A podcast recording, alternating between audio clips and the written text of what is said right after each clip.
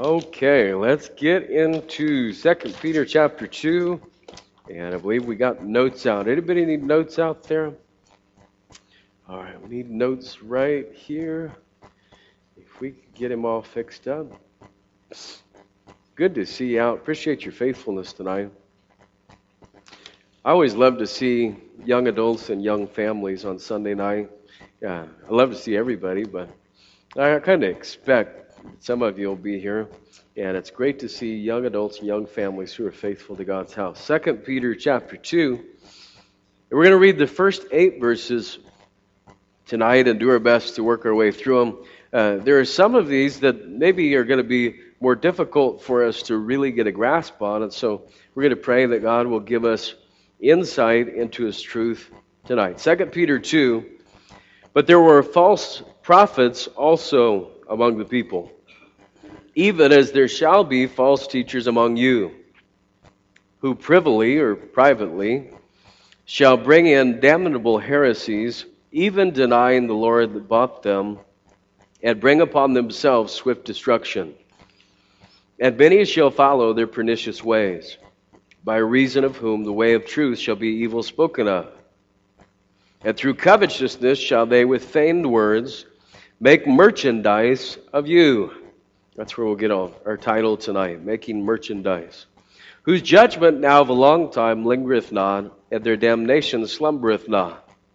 For if God spared not the angels that sinned, but cast them down to hell, and delivered them into chains of darkness to be reserved unto judgment, and spared not the old world, but saved Noah, the eighth person, a preacher of righteousness, bringing in the flood upon the world of the ungodly, and turning the cities of Sodom and Gomorrah into ashes, condemned them with an overthrow, making them an example of, at those that after should live ungodly, and delivered just Lot, vexed with the filthy conversation of the wicked.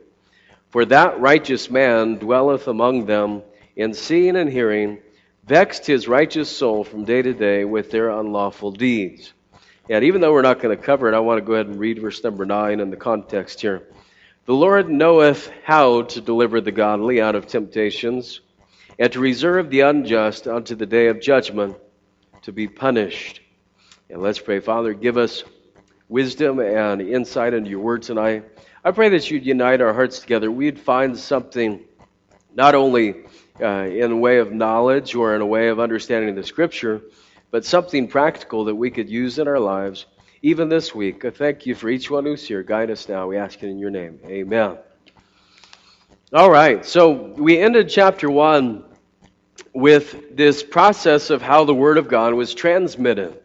And I remember the prophets of old, over a span of about 1600 years, uh, 40 different men were used by God to transcribe what the Holy Spirit had spoken to them, and uh, that's kind of the transmission process that's listed at the end of verse number or chapter 1 verse number 21 uh, we'll read it again. For the prophecy came not in old time by the will of man but holy men of god spake as they were moved by the holy ghost.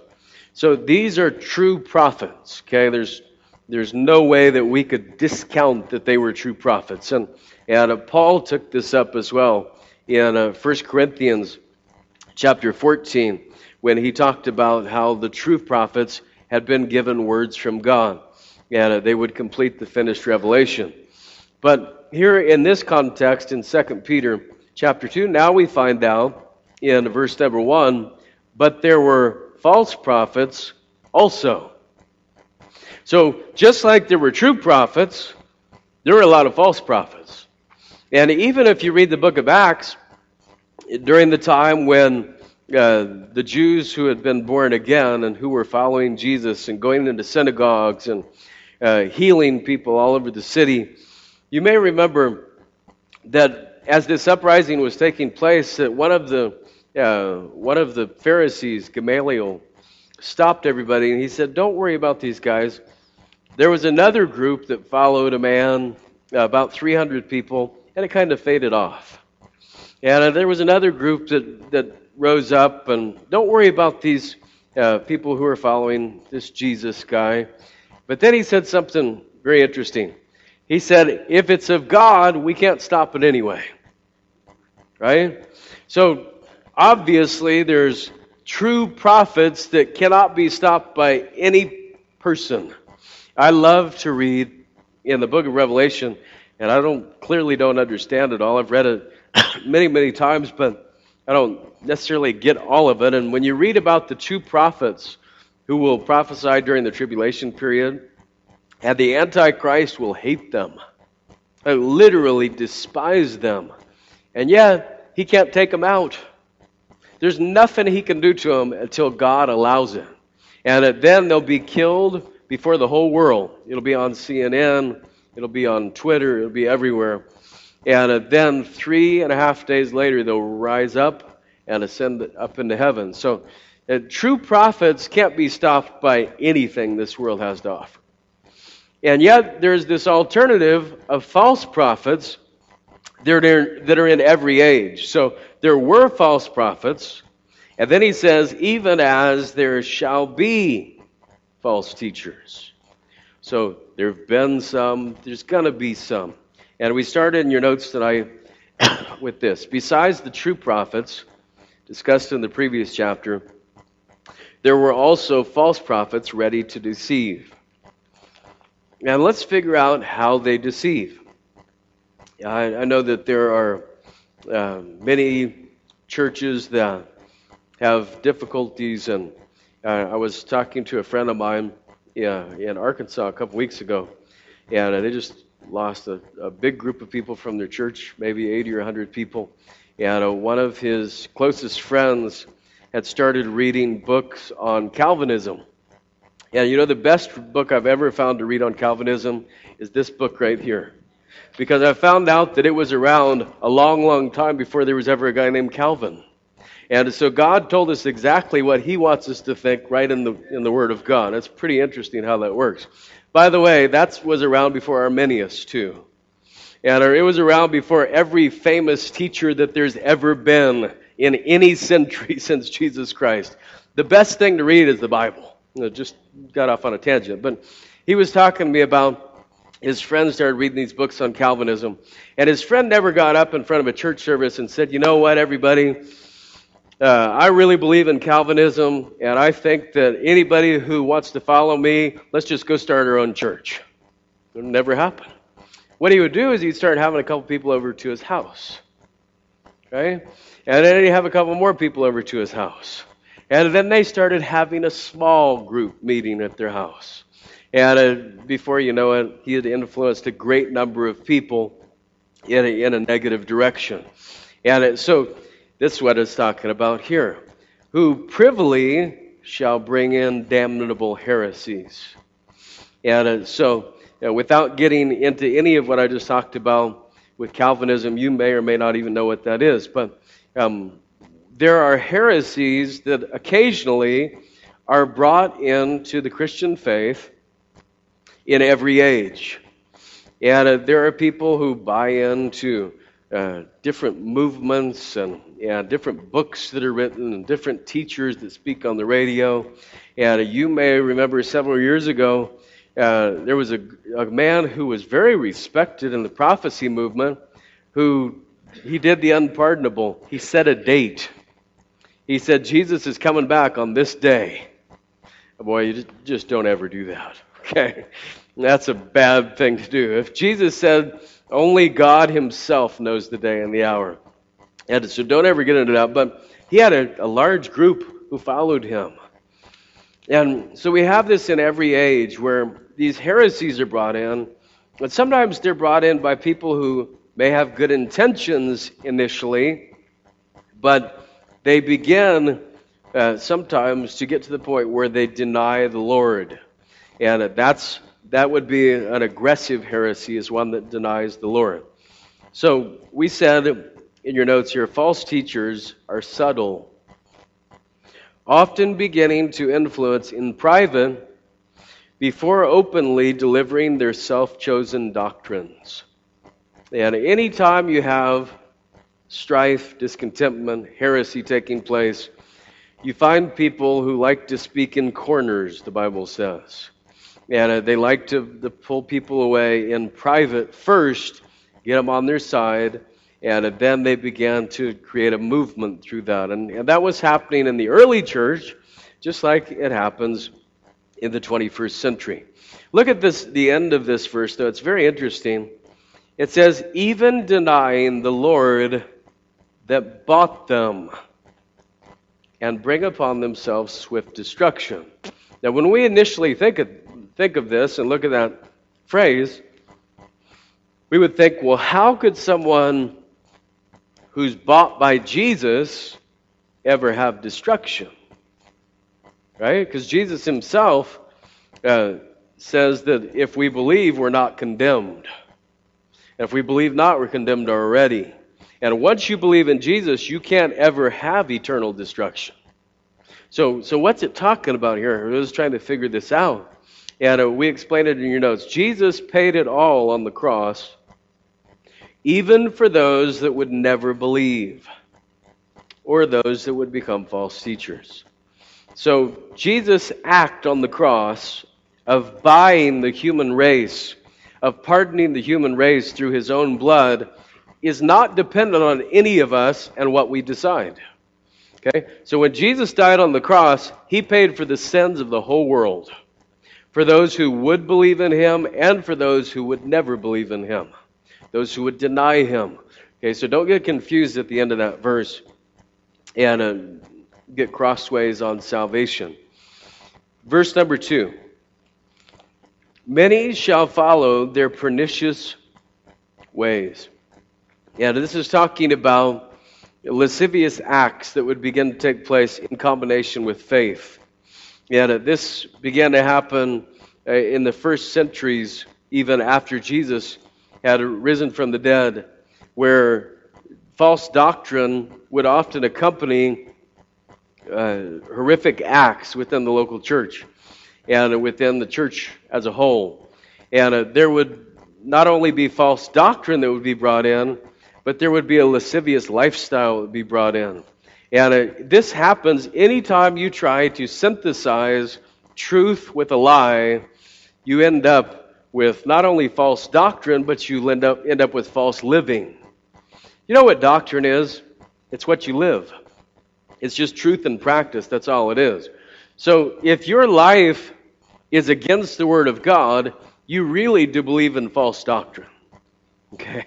Um, it, it's sometimes tough to wrap your brain around that, but you know, a lot of people say, well, I've got good doctrine. I know the Bible the right way, but, you know, I cheat on my wife, or, you know, I go buy marijuana whenever I want, or whatever it is. They, they've got their lifestyle and they try to separate it from their doctrine. And what God teaches us is that doctrine and lifestyle cannot be separated. They're one and the same. You live what you really believe. Right? So this is why it says, Many shall follow their pernicious ways. And then it goes even further. It says, By reason of whom the way of truth shall be evil spoken of. Now think about in our culture, who are the people that hate truth the very most? Let's go ahead and think about that. Who are the ones that hate truth the very most? I think some of you are thinking politically here. Um, and that's probably true too, but it's, it's those who worship humanism. It's those who worship some type of false belief system, some type of false worldview. And because they hate truth so much, they're going to talk against God because they don't want to admit that there is a God. They don't want to admit that there is sin.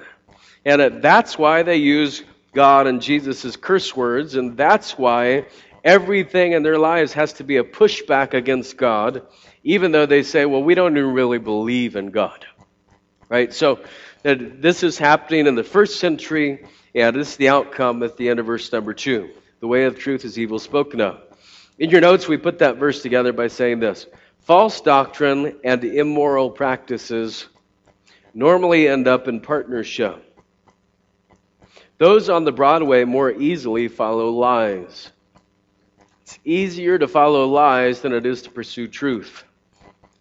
Truth sets you free, but truth is hard. Because truth just hits you, it, it doesn't move. Truth is foundational and it's unmoving. And uh, that's why we don't like to be told the truth. Paul said to the Galatians, Am I become your enemy because I tell you the truth? And a great way to make enemies in life is tell people the truth. That's just a fa- fabulous way to make enemies. And, it, and so God uh, has known this all along and is giving us this direction. Now, verse number three, look at this description of false teachers.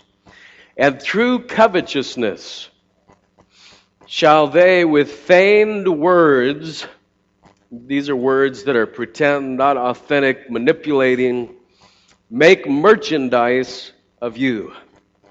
So, what it's trying to tell us is false teachers see humanity or human beings as a commodity. They don't see human beings as souls who are going to spend eternity somewhere. False teachers always see people as merchandise, as something that can be used or moved or manipulated. And we have to be careful, even in Christianity, even in a local church, that we don't get that mentality with each other. We have to be careful that we don't use each other in the body of Christ, but that we love and appreciate each other the way God wants us to.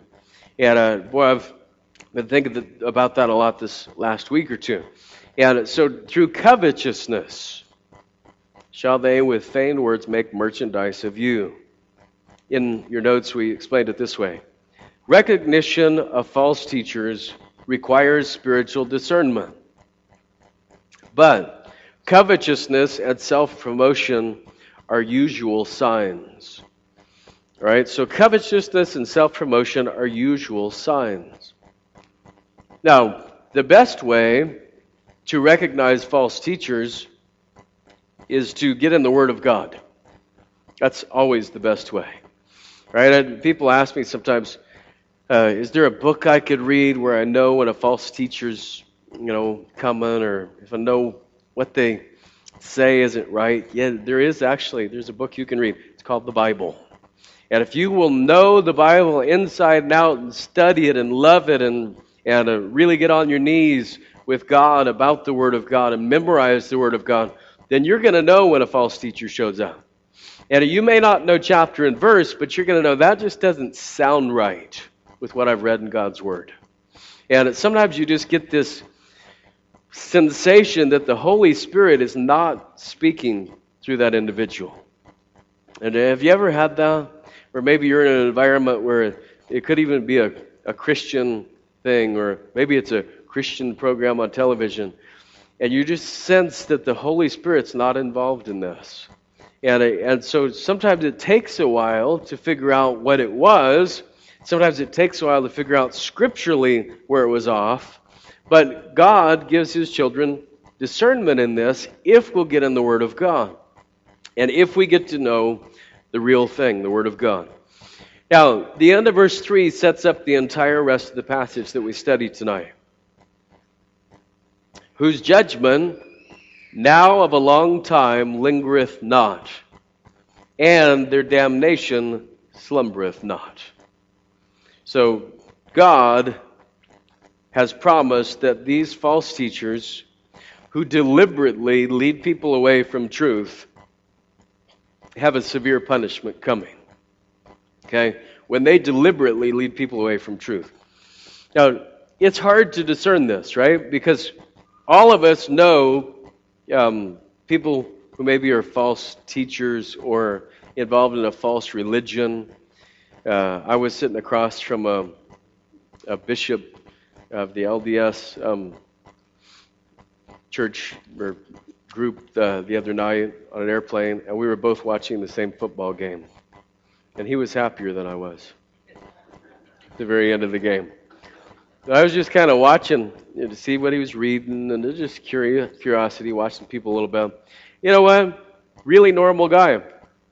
And uh, I'm not a person who would be able to judge, only God could judge, whether he knowingly is teaching a false way or whether he's been duped so much by a false way that he continues to go down that path.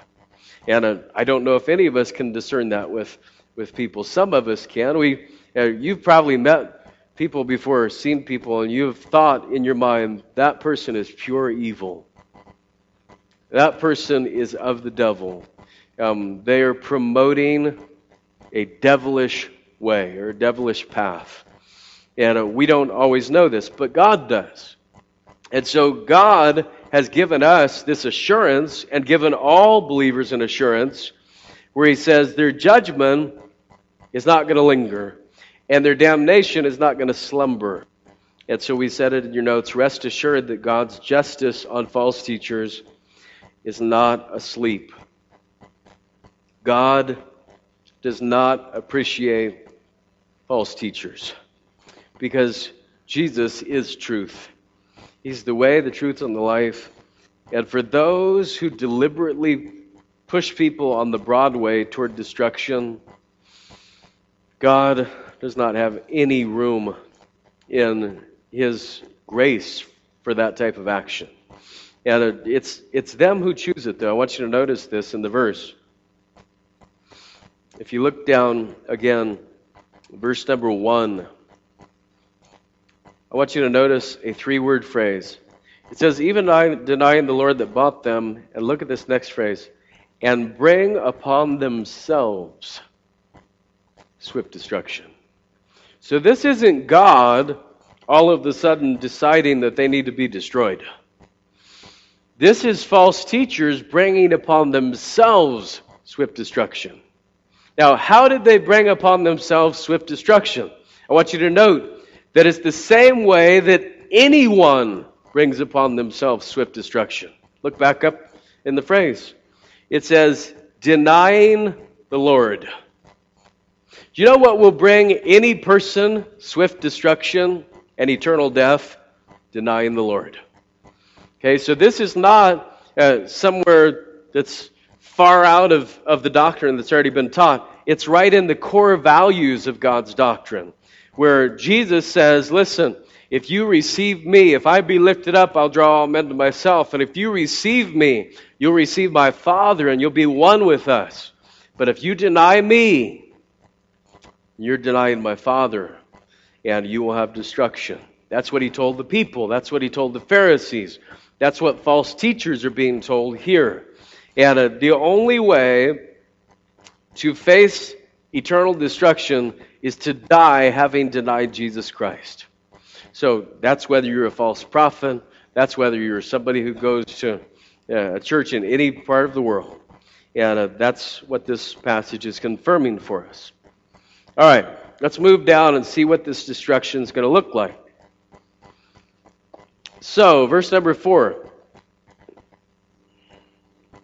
He says, For if God spared not the angels that sinned, but cast them down to hell, and delivered them into chains of darkness to be reserved unto judgment, and spared not the old world, but saved Noah. Isn't that good? So God's giving us the essence of his salvation in the Old Testament. Now, there are groups of people who I believe are saved, and they're what we would call, I'm going to give you a big word, um, not because I'm trying to impress you, I'm trying to explain it. There are people who call themselves hyper dispensationalists. So H Y P E R hyper dispensationalists. And here's what they think they think that Noah got saved by building an ark. And they think that Abraham got saved by leaving his country. And they think that in the, the end times that people will be saved by refusing the mark of the beast. And, and they're called hyper dispensationalists. So they believe in grace for our age, but they believe that people were saved by works in other ages. And it's contrary to Scripture. It's not even true. Who does God use as the father of faith? Example in the Bible Abraham, right? It, I mean, he's the father of faith. Read Romans chapter 4. What does it say about Noah in Genesis chapter 6, verse 8? But Noah found grace in the eyes of the Lord. So it's clearly not a biblical teaching to, to think that. And it, this says, but save Noah. Who saved Noah? According to our text, God did. God saved Noah. Noah didn't save himself. His acts didn't save him, but God saved him. If you go back up to verse 4, it says, For if God, and then it goes through verse 4, spared not the old world, verse 5, but saved Noah. So God saved Noah. The only way to get to heaven is for God to save you in any age. But we see this in your notes now. When God sends destruction on the ungodly, he provides deliverance for those made righteous by faith. So, when God destroys these false teachers, those who have been saved by grace through faith in the same age in which those false teachers lived will be spared. They'll be saved. And so we see these three examples now of the wicked that we go ahead and say in your notes this way that were not spared. Three examples are offered here of wicked entities that were not spared. The first group is the fallen angels. And it's interesting that they're here because they denied the deity of God in heaven. And they're grouped right here with false teachers. They followed Lucifer, and we find out later in Revelation that a third of the stars were cast out of heaven. A third of the angels followed Lucifer. That's a lot of angels. Right? We don't even know exactly how many angels there are, but there are millions and millions and millions of angels. And a third of them followed Lucifer. We also find out in Revelation that God locked up a whole bunch of them in a special pit, and they've never been let out and they'll be let out during the tribulation period. And uh, there's two specific ones that have been locked up down there for a really long time that are really bad hombres. Um, hombres, use a Spanish word to describe angels. When, why do we do that? But it, somebody help me. Do you know the number of angels in the bottomless pit? Is it 130 million? 130,000? It's a big number. Right? You guys can research that and look it up. But these angels have been locked and reserved, it says. They've delivered them into chains of darkness to be reserved unto judgment. So, there's a group of the angels that were cast out of heaven who still reside on the earth. Okay? God allowed them to have the earth as the place where they would dwell, and of course, uh, Satan is their leader and he deceives people with them and, and through them. But then there's a group of the angels that were so bad, had done such a horrible thing against God, that they have never been taken out of their prison since they were cast into that prison. So that's the first example. The next example is the old world. And it says, Spare not the old world, but save Noah, the eighth person, a preacher of righteousness, bringing in the flood upon the world of the ungodly. Now, Noah is called the eighth person here, not because there were only eight people when the flood happened, but because he was the eighth generation from Adam. Right? And in that time period, because of how long they lived, they had, uh, even in just eight generations, there were a lot of people, right? Um, have you ever been to your family reunion? And uh, maybe, uh, I remember our family reunion like 20 years ago on my dad's side. There was probably like 35 or 40 of us. And we had one a couple years ago. There's like 70 people at our, our Van Man and family reunion. And if we had one again now, there's probably like 95 people. People just keep having kids. Now, the interesting thing about us is most of us only have kids for a certain period of life, and then we're kind of out of the kid making business, right? In the early years before the flood, they lived to be over 900 years old. Right? They were still having children in their 600s pretty, pretty awesome, right? Still having children in their 600s. And uh, goodness gracious. So, and you read about some of the guys, like they had their primary son, where it would say this guy lived 138 years and begat so and so, and then he lived uh, another 800 years and whatever. And you read about these generations. So there were only eight generations, but there were literally thousands and thousands of people on the earth already. Now, by the time of Noah, Noah, as a preacher of righteousness, preaches to this crew for almost a hundred years while he builds the ark. Not one person listens to him. He only takes his own family on the ark. And so God now uses this example of those who have denied the Lord.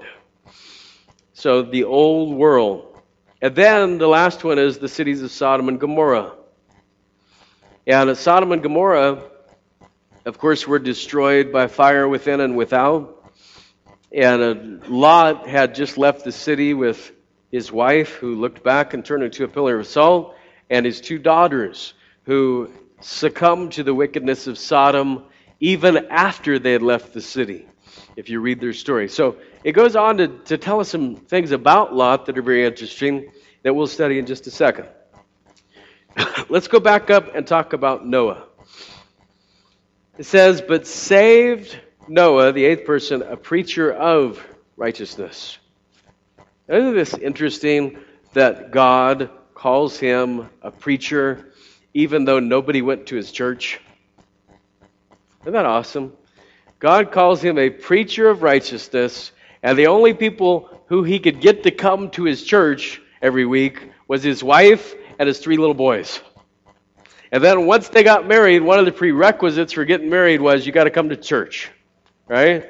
And uh, the girl's like, "Do I have to? Really? Crazy Noah's church? I got to go to his church? Yeah, that's the deal. If you want to be in the family, you know, you got to come to the church." So, and in fact, uh, some theologians believe that uh, one of Noah's daughters-in-law was a daughter of Cain, and there's a whole theory about how that sent the process of the Tower of Babel out, and she became the grandmother of Nimrod, and there's all sorts of theories on this, but you guys should read all the conspiracy theories from, you know, 6,000 years ago. Um, but here Noah is, preacher of righteousness, nobody comes to his church, and yet God speaks highly of him, and it gives him deliverance. Then we see Lot. And we look at this in verse number 7 and delivered just Lot. Now, that doesn't mean only Lot. That means that Lot was delivered as a just man before God. And in fact, it gives descriptions of Lot two more times in verse 8. For that righteous man. Look later in the verse, it says, vexed his righteous soul. Have you ever read the story of Lot?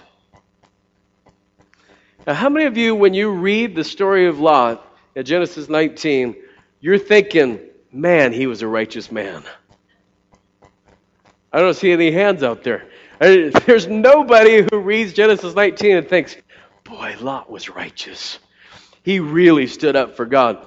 in fact, when we read about Lot, we find that Abraham gives him a choice. You can go wherever you want, and he lifts up his eyes and looks toward Sodom. And then he pitches his tent toward Sodom. And then he goes and lives on the outskirts of Sodom. And then we find him in Sodom. And then we find that he's sitting in the gate of Sodom. He's a person of influence in Sodom. And when we read it in the Old Testament way, we're thinking, I tell you what, this Lot, he's had his whole life influenced by Sodom. And yet God gives us a different picture here. And it really, it's insightful to us. Because Lot was not made righteous by Lot. Lot was made righteous by God. See, this, this is what we have to get. And you're not made righteous by you either. You're only made righteous by God. And I guarantee you, when we get to heaven, there are going to be people you're surprised to see. Right? That car salesman that tricked you, like, man, what are you doing here? How did you get here, right? Um, I was made righteous by Jesus, right? And some of us, we're going to look, Whoa, how, look at his mansion. How did that happen? Not because of us, because of him. So the whole point on Noah and on Lot was that God's the one who did the sparing and God's the one who did the saving in spite of these guys. And so two examples are offered of those who received deliverance completely by God's grace Noah and Lot. That's where verse 9 is going to fit in as we begin to study it next time. The Lord knows how to deliver the godly out of temptations. So God is really good at delivering his children out of temptations. He's really good at it. And his salvation is eternal and it's wonderful. Let's stand and we'll be dismissed in a closing word. Glad you came out tonight. Good to see everybody. Father, thank you for your word. I pray that you would help us this week to rest in you and to realize that our righteousness is only because of your righteousness. That our salvation is only through Jesus Christ. Uh, that we've been bought. And uh, I pray that you would help us to remember who we belong to this week. And in our thoughts, our words, and our actions to live for you and to be what you've created us to be. Guide us safely from this place. Once again, protect those with requests and illnesses. We ask this in Jesus' name. Amen.